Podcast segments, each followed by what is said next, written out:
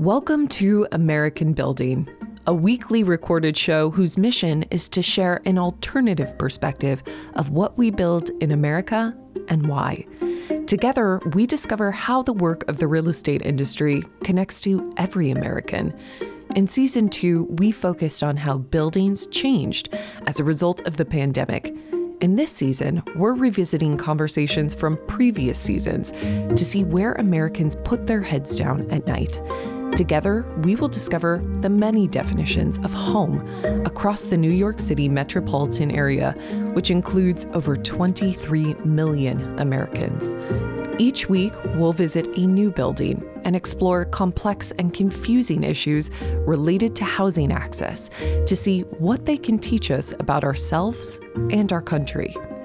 We'll meet those who work to develop in thoughtful and impactful ways, who build neighborhoods to be more sustainable, affordable, accessible, or inclusive, who labor to create thriving communities and transform the lives of generations to come. Through their stories, we will humanize often polarizing topics. Profound, surprising, and hilarious, this show is for developers and builders with boots on the ground, for innovators trying to find ways to improve our industry, for the policymakers and public employees, and for any person who has walked by a building and wondered why. And now, your host, award winning architect turned developer and startup founder, Atif Qadir, AIA.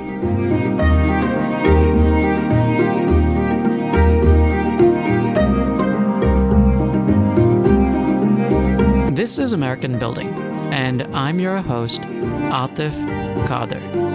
I'm the founder of Commonplace. Join me as I take a drive by the skylines and strip malls, crosswalks and rail crossings, balconies, buildings, and boroughs to discover a new generation of housing. Let's build common ground.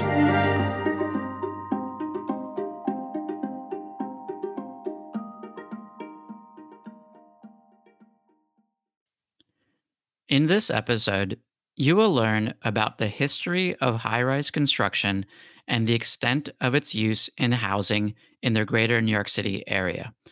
You will also learn how it compares to low rise in terms of affordability, inclusivity, and sustainability. The fascinating story of the high rise residential building in New York City can be traced to the turn of the century Dakota building, built along Manhattan's Central Park in the late 1800s. It was the first large multi story, multi family building intended to make living costs manageable for the middle class. Over the subsequent decades, as housing needs grew, so did the verticality of buildings. With the invention of concrete reinforced with iron bars, or rebar for short, high rises could become taller. During the Great Depression and its recovery with the New Deal and the subsequent post war population boom, public housing first appeared on a mass scale. The ability to build high and the need to house a lot of people made the uniformity of poured in place concrete high rises the image of middle income housing across the city by the middle of the 20th century. The New York City Housing Authority eventually housed 5% of the city's population, and increasingly the lower income portions of the city in buildings like these. When you look at the high rise through the lens of politics and class, other elements appear. Through a burgeoning system of municipal agencies focused on housing, an array of public housing financing programs and economic development incentives targeting private developers grew. This helped to make units affordable to lower income New Yorkers through new income limits on units. But through the work of Robert Moses, for example, it increased class and racial segregation. As America was undergoing low rise, single family suburbanization, the public image of who lives in these towers changed. It wasn't until the economic boom of the 1990s that deurbanization reversed course, with glass replacing concrete and urban high rises being associated with green construction and upper classes in New York City. Katerina Cizek, in a brilliant video series for the New York Times from a decade ago, asked, What do these glass buildings reveal? And what do they conceal?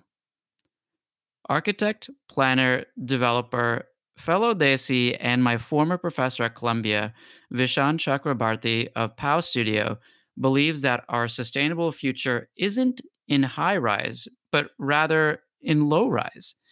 In an article for Atmos in December 2022, he makes the case for low rise but high density urbanization, something between the two great trends of New York real estate low rise, low density, Levittown, and high density, high rise, Midtown Manhattan. Vishaan was a guest on this show in November 2021.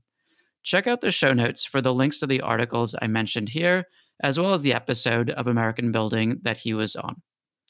In this episode of American Building, I am sharing an edited version of the conversation I had in March 2022 with Melissa Burch. Melissa is now the Chief Operating Officer of the New York City Economic Development Authority, the most prominent economic development agency in the country. At that time of the interview, Melissa was the executive general manager at Lendlease, where she started the development business unit for this Australian property giant.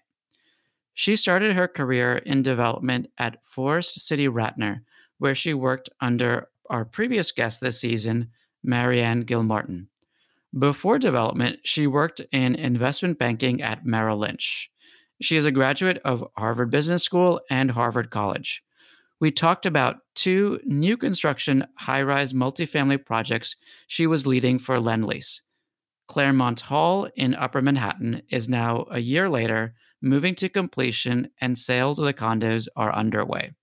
One Java Street in Brooklyn is now a year later, starting construction with leasing expected in 2025. The latter project includes significant affordable and sustainable components financed through the Affordable New York Housing Program and the NYSERDA grants. Enjoy the conversation. So, thank you so much for being here with us, Melissa. Thank you so much for having me. So, let's talk a little bit more about your career at Forest City Ratner. So there you worked for our friend, uh, mentor, and another guest on the podcast, MaryAnne Gilmartin. Tell us about what you learned uh, working with her on our team, and then particularly on the project that you mentioned, uh, Pacific Park and Atlantic Yards. There's a lot of supporters, but has some haters too as well. So tell us about that.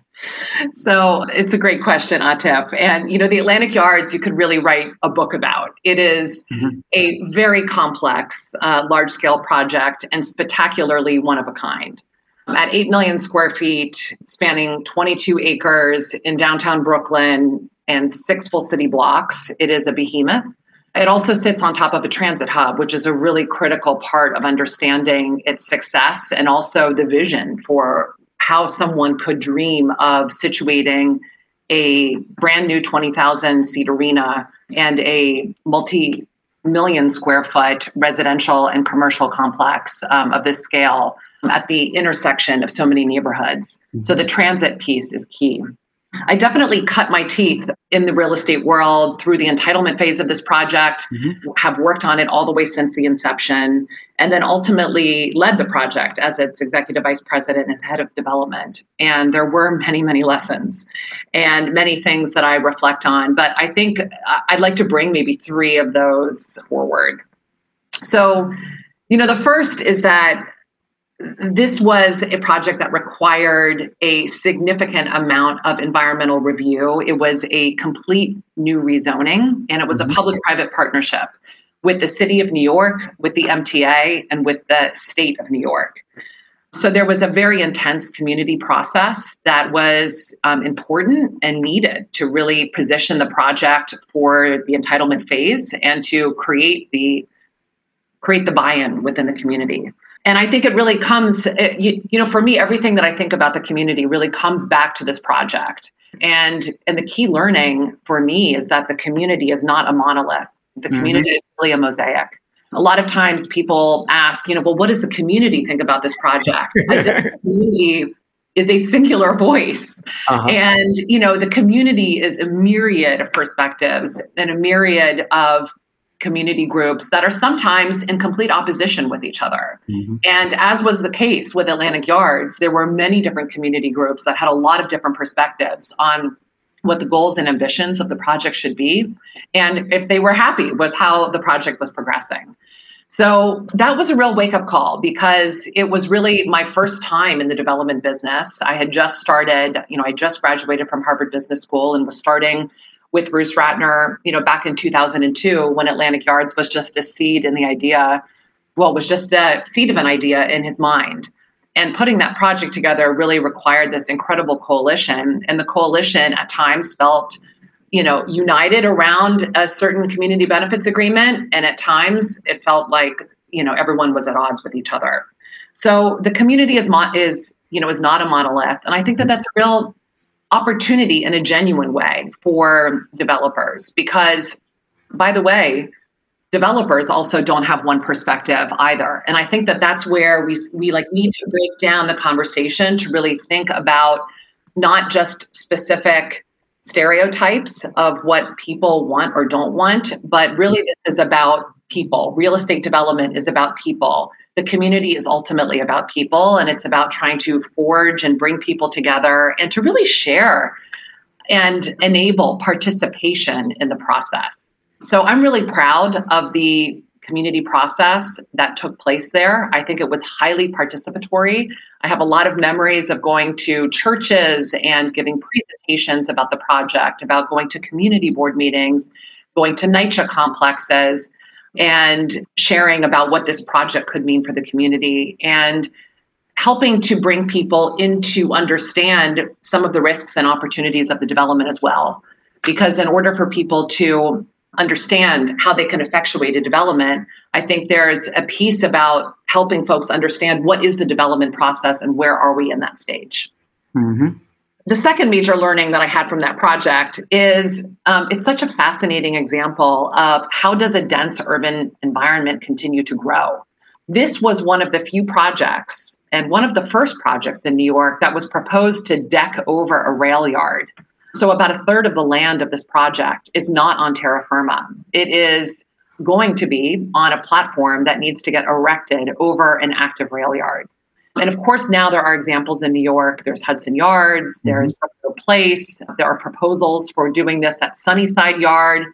But I think all of these really highlight the incredible complexity mm-hmm. and the challenges of urban development we obviously do not want a city that is a 10 FAR or a high density zone across all of New York. We need mm-hmm. variety, we need different neighborhood scale. Not every place can handle the density, but density at a transit hub is where we should locate it. There mm-hmm. is a very significant transit hub at this location, but in order to create the opportunity for the density, you had to, you know, quote unquote, create the land. And creating the land is about utilizing very creatively all of the urban infrastructure that we have. But obviously, this is incredibly expensive, it's fraught with complexity. And I think, though, figuring that out over the long term is going to be one of the key success pillars for New York as it tries to meet the housing need that it is seeking to solve. The third is that is really the nature of public private partnership. Mm-hmm. And for a large scale project that that public private partnership needs to have flexibility and how mm-hmm. it creates a master plan because at the end of the day to develop 8 million square feet at a singular project in downtown brooklyn is a generational development project it outlives any administration mm-hmm. and in particular our project at at the Atlantic Yards Pacific Park was entitled under Governor George Pataki this is a state project, so I'm going to focus on the state governors for a moment to sort of highlight mm-hmm. this point. So, entitled under Pataki, we then launched the sort of transition from entitlement into delivery under the Spitzer administration, which lasted about a year and a half, then followed by the Paterson administration, who was only in there for two and a half years, then, mm-hmm. then followed by Cuomo. So we already see, and by the way, the project continues now with Governor Kathy Hochul. So this is an important point because not only has the partnership needed to have flexibility to manage the evolving priorities of New York City and New York State. But obviously, the economy has gone through incredible transitions. This project was approved in 2006. It went yeah. through one of the worst economic crises of our time, you know, the 08 great financial crisis and the ensuing recession, and then through periods of incredible boom and now through pandemics. So my point on this is is that public-private partnerships for the generations, I think, is a interesting concept. And this one really spoke to it. And I think that there was a lot that we thought about in the creation of the master plan with flexible use application so that projects could swing from commercial to residential or different types of residential. Maybe it's rental, maybe it's condo, because you need to have ultimately a project that can be built. Mm-hmm. And in order for it to be built, it needs to make financial sense in a lot of different economic conditions. So, you know, I think each time government does this, we and and the private sector does this, we learn more from that process. And I don't think we've cracked it, but I think that we have contributed to the acknowledgement of the flexibility, specifically in the uses, in order to enable building throughout different economic recessions. Because if we're only building housing when the capital markets are functioning perfectly and when the you know cost profile projects make sense, we're going to have these huge spikes, which is what we have often seen in New York, where we have these like very cyclical sort of building times of housing and then these troughs. And we need to create more consistency in that delivery. And I do think that public private partnerships, because of their public sponsorship, are ripe to enable that consistent delivery over the course of the project. I think that's a really astute statement that you made. And I think that connecting the, the first and the third points, so the ones about uh, being able to listen and to hear what is being said by others, and then being sensitive to the priorities of governments and being able to work together on those partnerships. It feels to me there's probably two qualities that are necessary as a leader in those. And you tell me what your thoughts are. It's about being uh, incredibly empathetic and being able to understand, to hear, to appreciate other people's perspectives. And it's about being very curious about why people do things, why they think the way that they think, and then being able to uh, take conclusions from that. Like, what have you, what have your thoughts been over the course of you working on such amazing projects on that? Absolutely. Well, I, you, you, said perhaps my favorite word that is one of the most critical ones that I even hire for, which is curiosity. I think you have to have, as a developer, an insatiable curiosity, mm-hmm. not only about how buildings work, but what people need. You know, the five whys is one of my favorite paradigms which is just asking why five times, but it's yeah. really about trying to get to a root cause analysis or to really dig deep as to what is driving an outcome.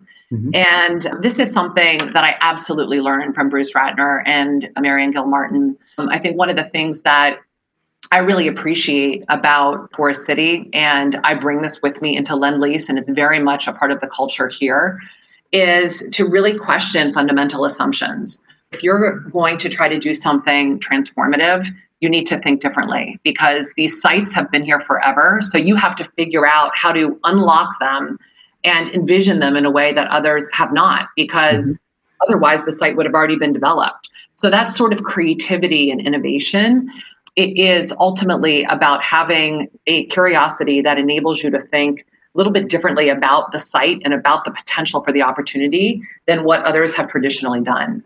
So mm-hmm. the five whys is critical. One of the things that I think that really enabled for us at Forest City was to do innovative things like modular.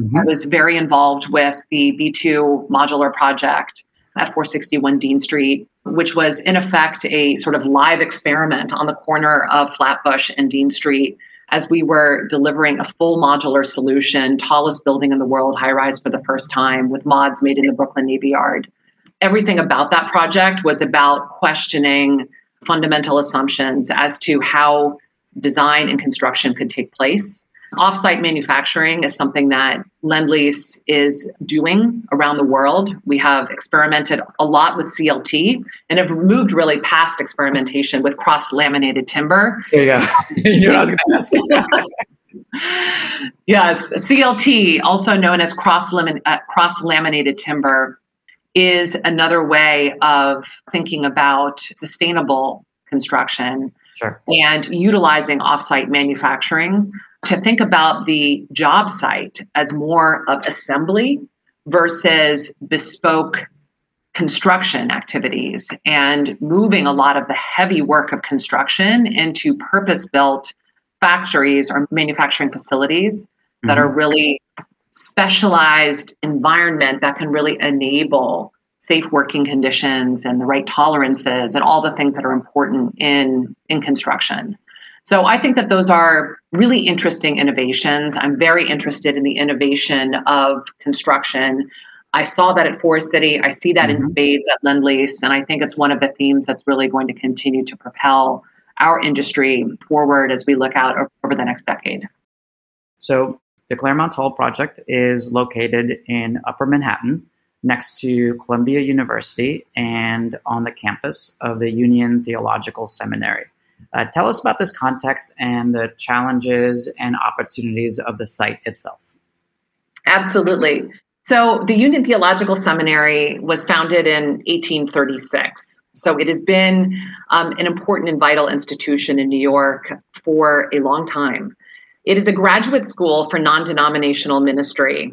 And it uh, completed its campus up in Morningside Heights, which is where the campus is located, back in 1910. Mm-hmm. The campus is absolutely beautiful. It is a combination of two full city blocks built in the Gothic style of architecture, the neo Gothic style of architecture. And when the New York City Landmarks Commission was first created back in 1965, it landmarked three of the buildings on this campus, just to give you a sense of the sort of history and the mm-hmm. architecture that's really at work here. So, Union is situated within the cultural and academic community of Morningside Heights.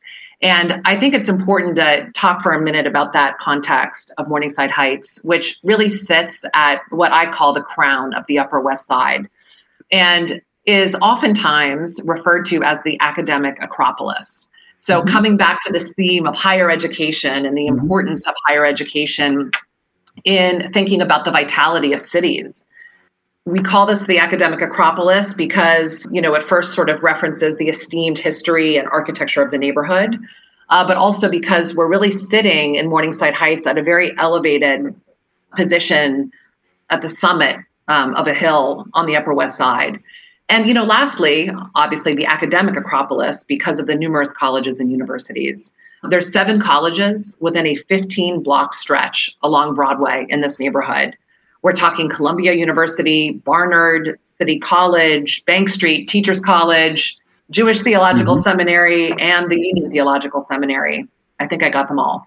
And one of the most when, their, when their powers combine, the super team. I mean, it is it is an incredible constellation of you know inquiry, of you know academic you know endeavors, and you know of all of these sort of innovation and new thinking that sort of spills out of these campuses. The other thing that's happening in this neighborhood that is really important is that Columbia committed um, over a decade ago to um, expand and grow in New York City and is in the process of building out a $6 billion investment into a second campus called Manhattanville, mm-hmm. which is on 125th Street and is the home, um, actually the new home of the Columbia Business School, which just opened. Mm-hmm. There's a very significant building called the Mind Brain Building, I think the Jerome Greene Science Center, that is mm-hmm. all focused on life sciences, research, brain research, and is really part of the cutting edge of industries that are being cultivated now within New York, as well as like performing arts buildings that are a part of this campus. So it's a really diverse you know, from a academic standpoint, a second campus. And our building at Claremont Hall and the Union Theological Seminary campus really sits at the midpoint between the main campus and this Manhattanville campus. Mm-hmm. So that really sets the stage, I think, for the um, for the sort of academic positioning of this neighborhood.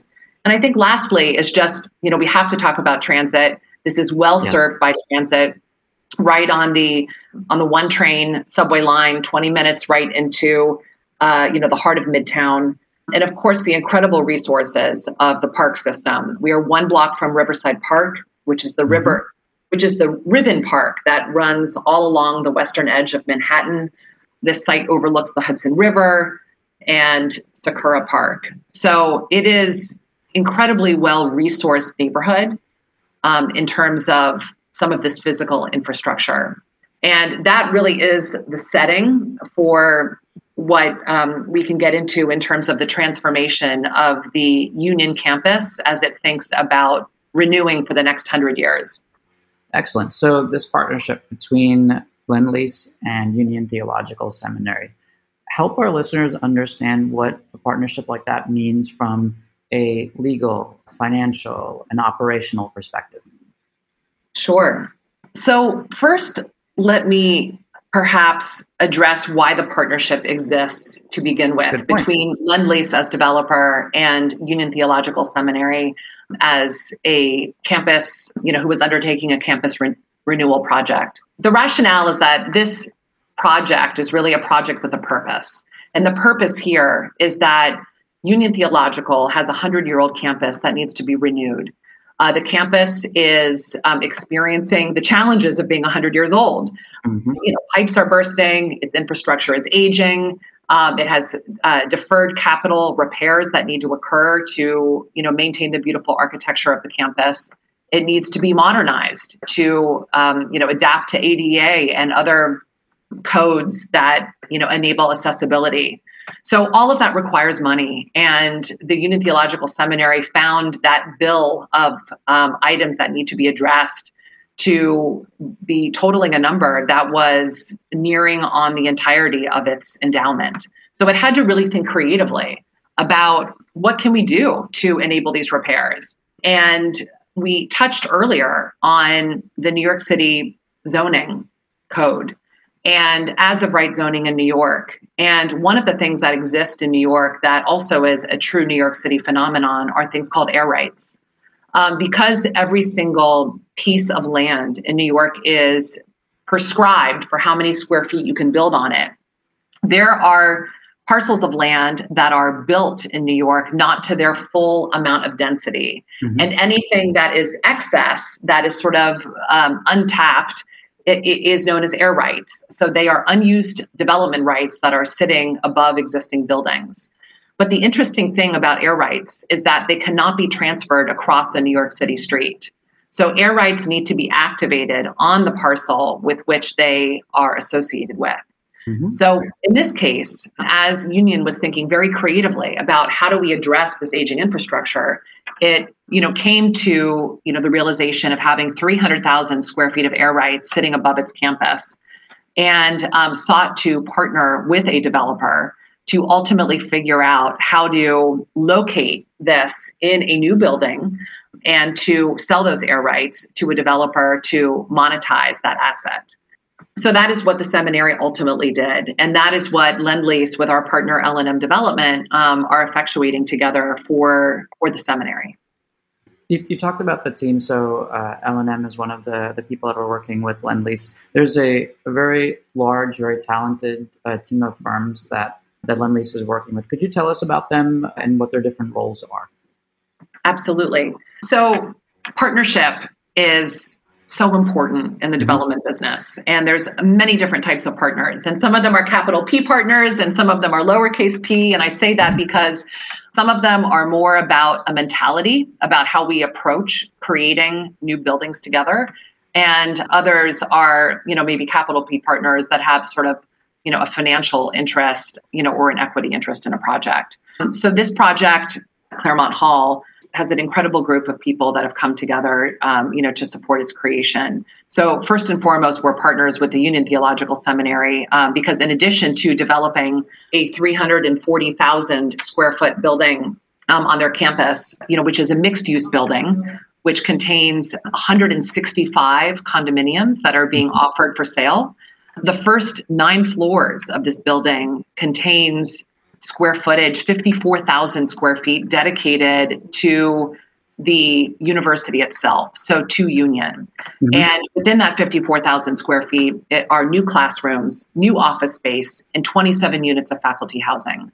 So not only are we partners in the sense that we have entered into a development transaction together. But we are also long term partners because we're going to be sharing this building together. Mm-hmm. And the faculty of the Union Theological Seminary will be um, living in this building for the foreseeable future and you know will be an important part of the community of Claremont Hall. So in addition, we also have a development partner, L&M Development, and we have Daiwa House, who was our equity partner in the project, and Barings, who was the construction lender for the project. So I think interestingly, and a real testament to the strength of the partnerships, is that our project has a very long and winding road to the starting block. And what I mean by that is that. Mean more so than normal, right? yes, which is that these air rights have been contemplated to have been developed for decades. And I can talk more about that later. But the point that I wanted to make is that in June of 2020, is when we closed on the construction loan, we closed on the purchase of the development rights, and when mm-hmm. we closed on all of these partnerships that I just described. And if you wind back the clock, June of 2020 was right in the middle of the early stages of the pandemic. And I have to tell you, there was a lot of uncertainty in the world. It's hard to wind back the clock and really remember that moment, but it was a very uncertain and scary time in the city. You know, we were reading about, you know, the incredible death toll and you know the toll on people that the pandemic was having and new york was at the epicenter of that and i think it really speaks to the conviction of lendlease and our partners in new york but also to the conviction that we all felt that there was a purpose for this project and a reason for this development to move forward was to really help enable an important institution to grow and to secure its future in the city. And so we all came together in a very difficult time to say, let's close on this transaction and move forward and launch into development. So that's what we did in June of 2022. We started, I'm sorry, in June of 2020, mm-hmm. construction. And this project. No to your break. No to your break. exactly. And so we are now almost two years later. And today you'll see we have a building that has a completed superstructure. The building is almost fully enclosed. It is a beautiful building. It's uh, designed by Robert A.M. Stern Architects, who was the design architect for the project, with Slice, who was the architect of record, and CetraRuddy, who has worked with us on the amenity space. We are working in partnership with Beyer Blinder Belle, who is working with Union Theological on their campus transformation. So you see another form of partnership here, which is that we have a number of design firms that are collaborating together along with the development team to really enable the best outcome for the project. And this project weaves together the old and the new, which I think is mm-hmm. quite interesting.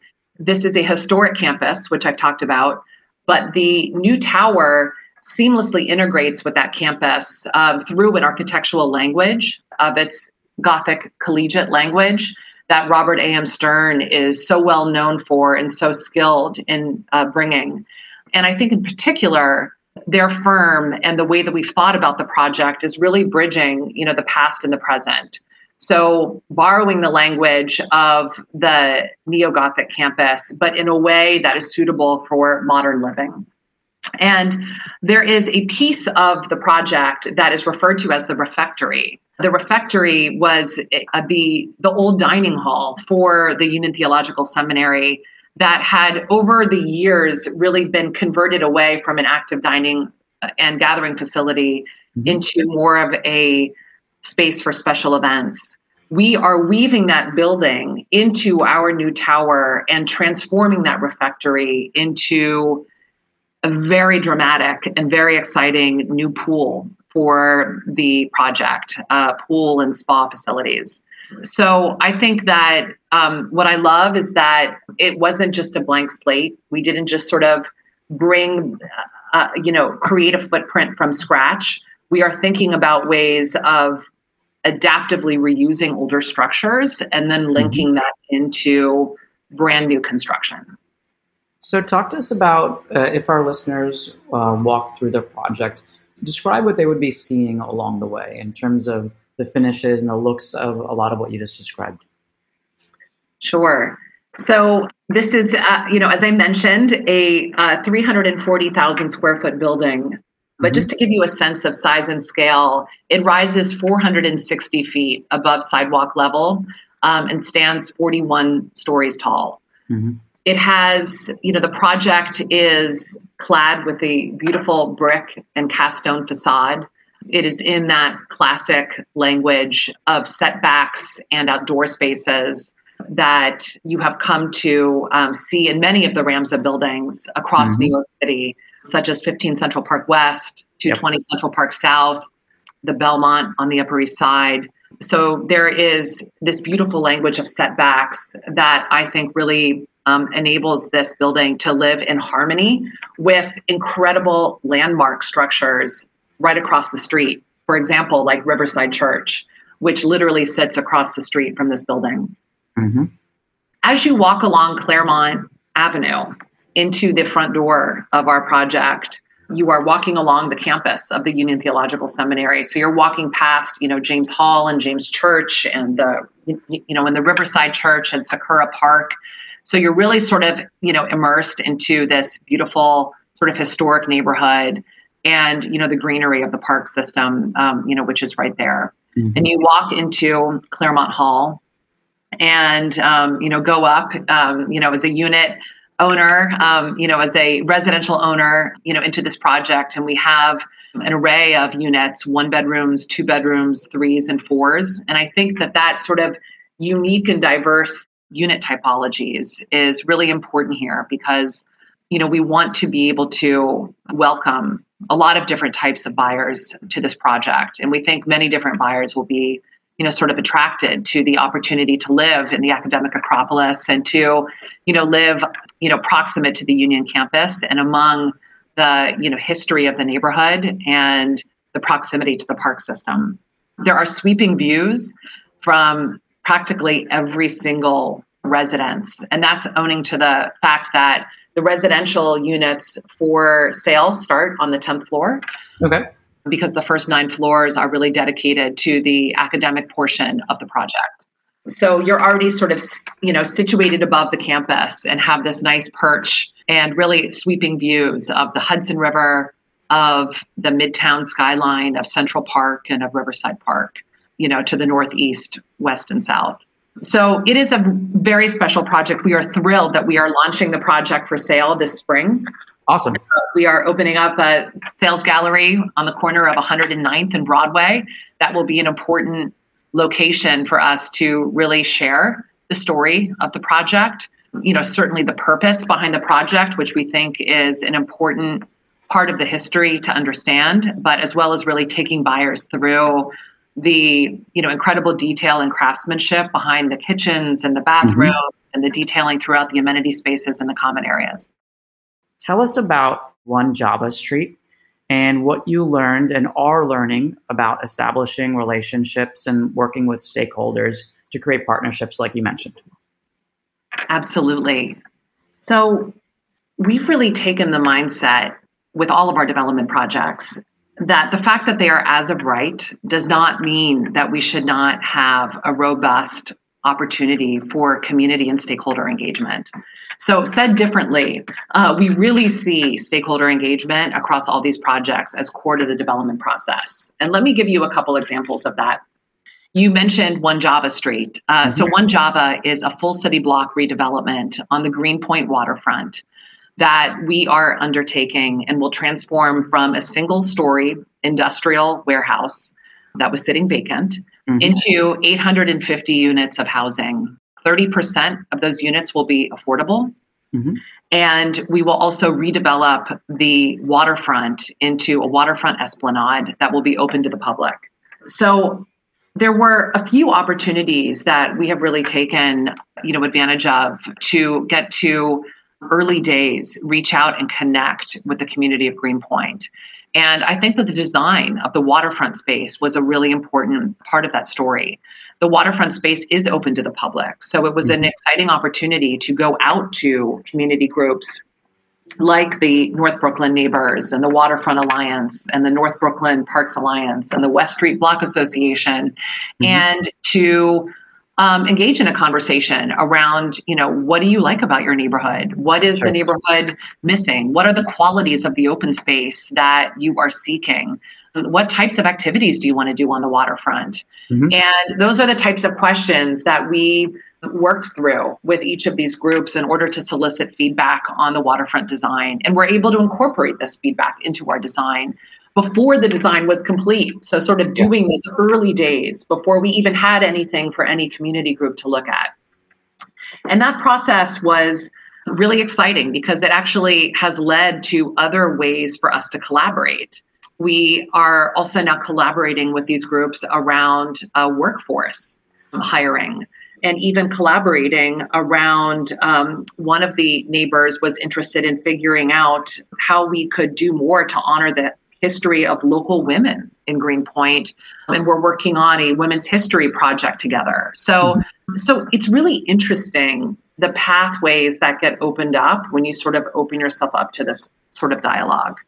I wanted to give another example actually back from the Claremont Hall project because it also is an example of how the community dialogue really enabled us to create an innovative opportunity to work together, and that is through the Morningside Heights Community Fund.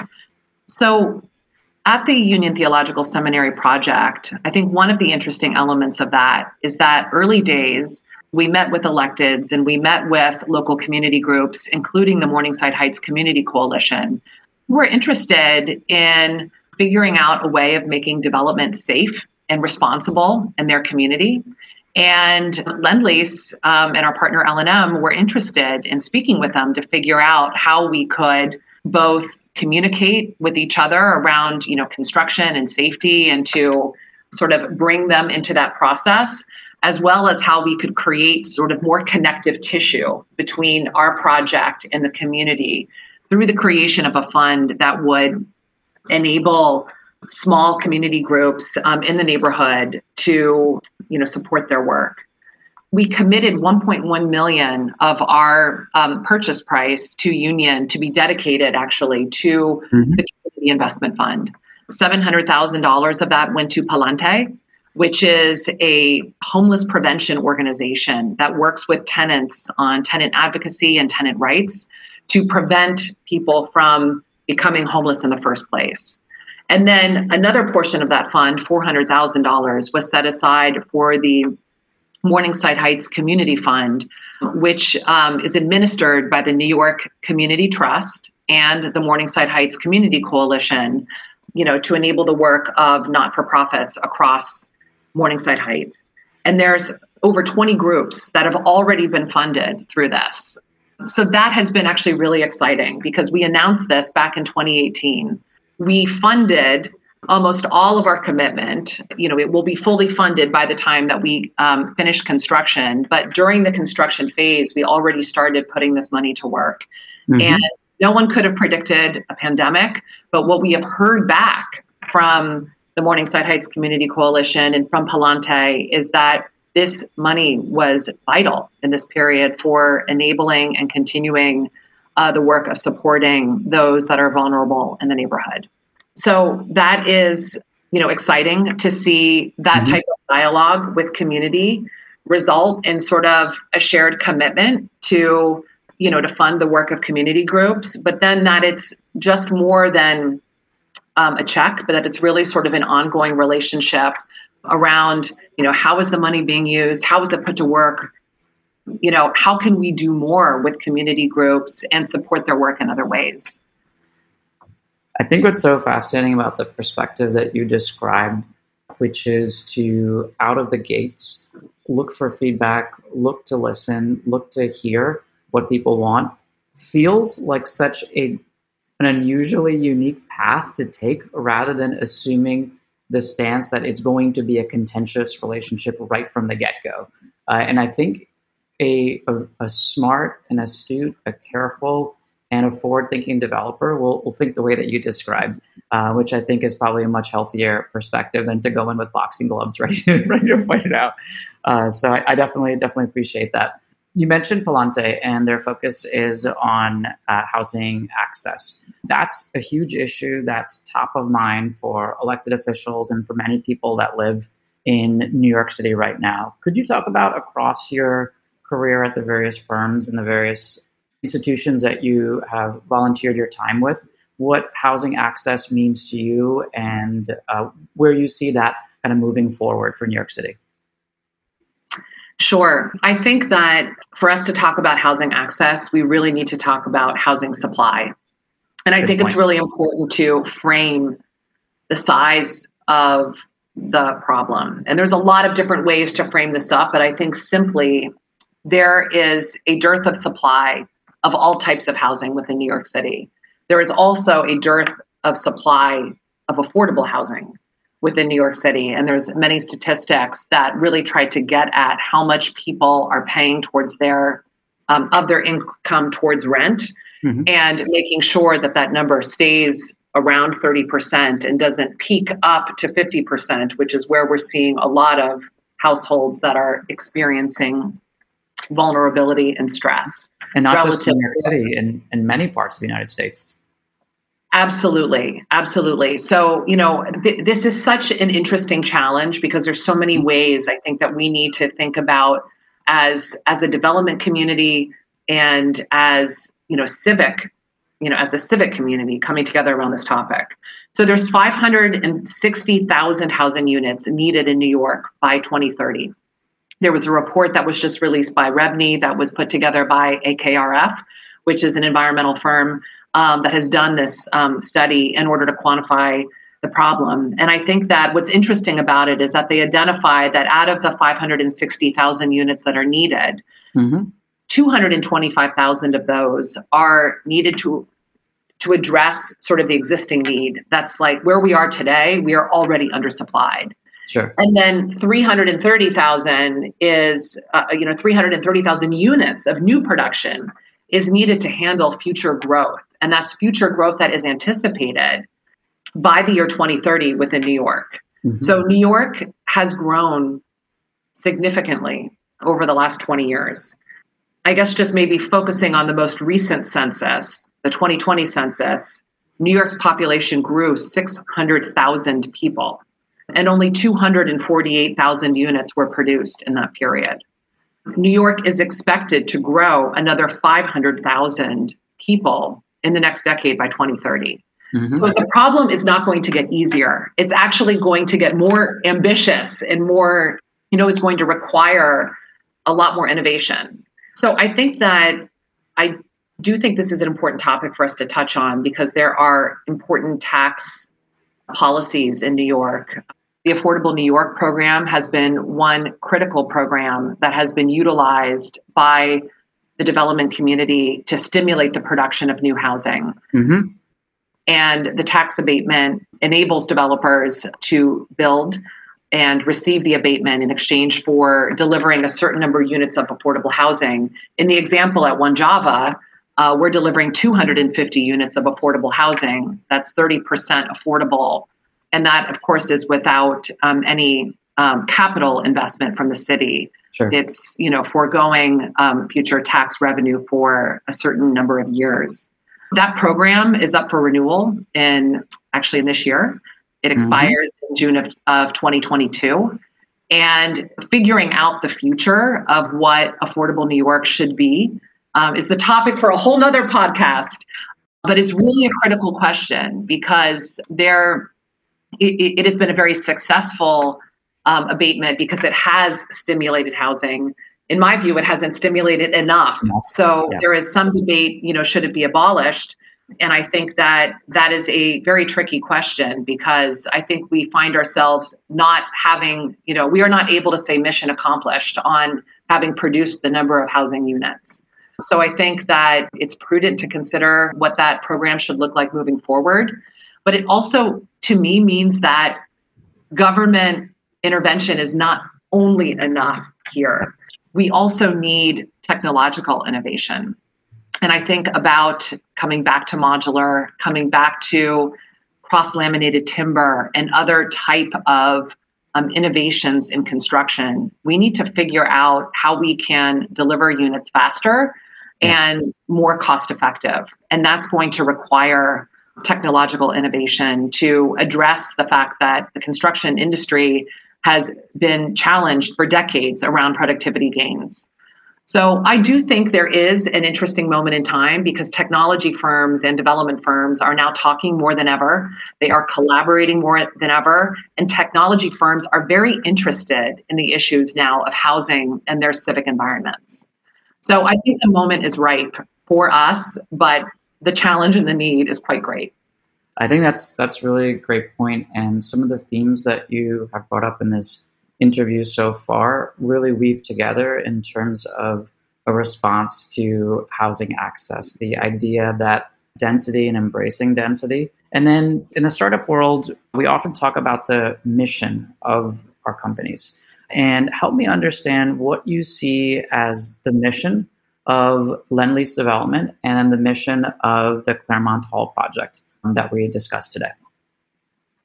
So, the mission of Lendlease Development is to create places where communities thrive. Mm-hmm. And that is a global mission for the firm that is deeply felt and held within our development teams and projects. And I love that the word communities thrive is at the heart of this purpose. It's actually mm-hmm. not our mission, we actually call it our purpose. And I think it's a great, you know, it's very freeing as a developer that the company that I'm sitting within um, is putting that at the center and core of mm-hmm. what it is seeking to do.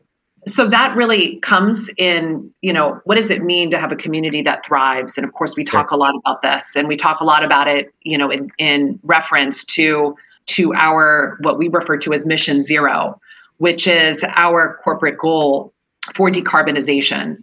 Uh, we have a very ambitious corporate target and corporate ethos uh, mm-hmm. around um, environmental sustainability and social sustainability. That has been honestly, you know, over a decade in formation, but has now come to to a head in a very exciting way. It's really opened my eyes to the role that we play as developers and as creators of the built environment in the climate conversation one of the truly unique things about Lendlease is that we're an integrated firm. Mm-hmm. Um, we are set apart from almost every New York City developer because we have construction, development, and um, investment under one roof.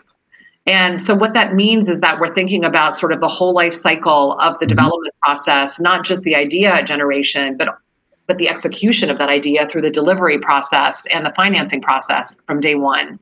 And I think that that really enables us to have a different seat at the table in this decarbonization conversation when you're really getting deep into the supply chain. Because parts of our firm, different arms of our firm are all talking in conversation all the way up at the acquisition stage about how are we going to figure this out, you know, when we get into the procurement of building materials. And you have to think about it that early if you're really going to try to chip away at a target of getting to absolute zero by 2040.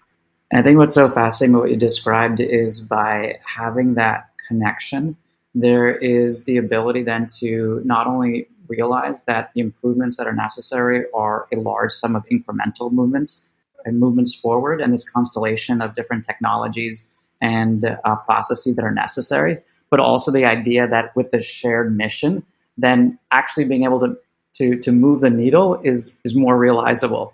Uh, so I think that that you have such an interesting perspective and opportunity in the role that you play at Lendlease. It's I think it's absolutely fascinating. Atif, thank you so much. It is exciting to see our developments really be um, a canvas for. Mm-hmm you know, for these ideas to come forward regarding decarbonization and sustainability. And I look forward, I hope, if I have an opportunity to come back and speak with you in the years ahead about One Java, because what Absolutely. we're doing there on the environmental and social side is also, I think, will be some, you know, firsts for New York City. And I think will, you know, enable us to really uh, push the envelope and to bring a lot of this innovation into our thinking and delivery. Excellent.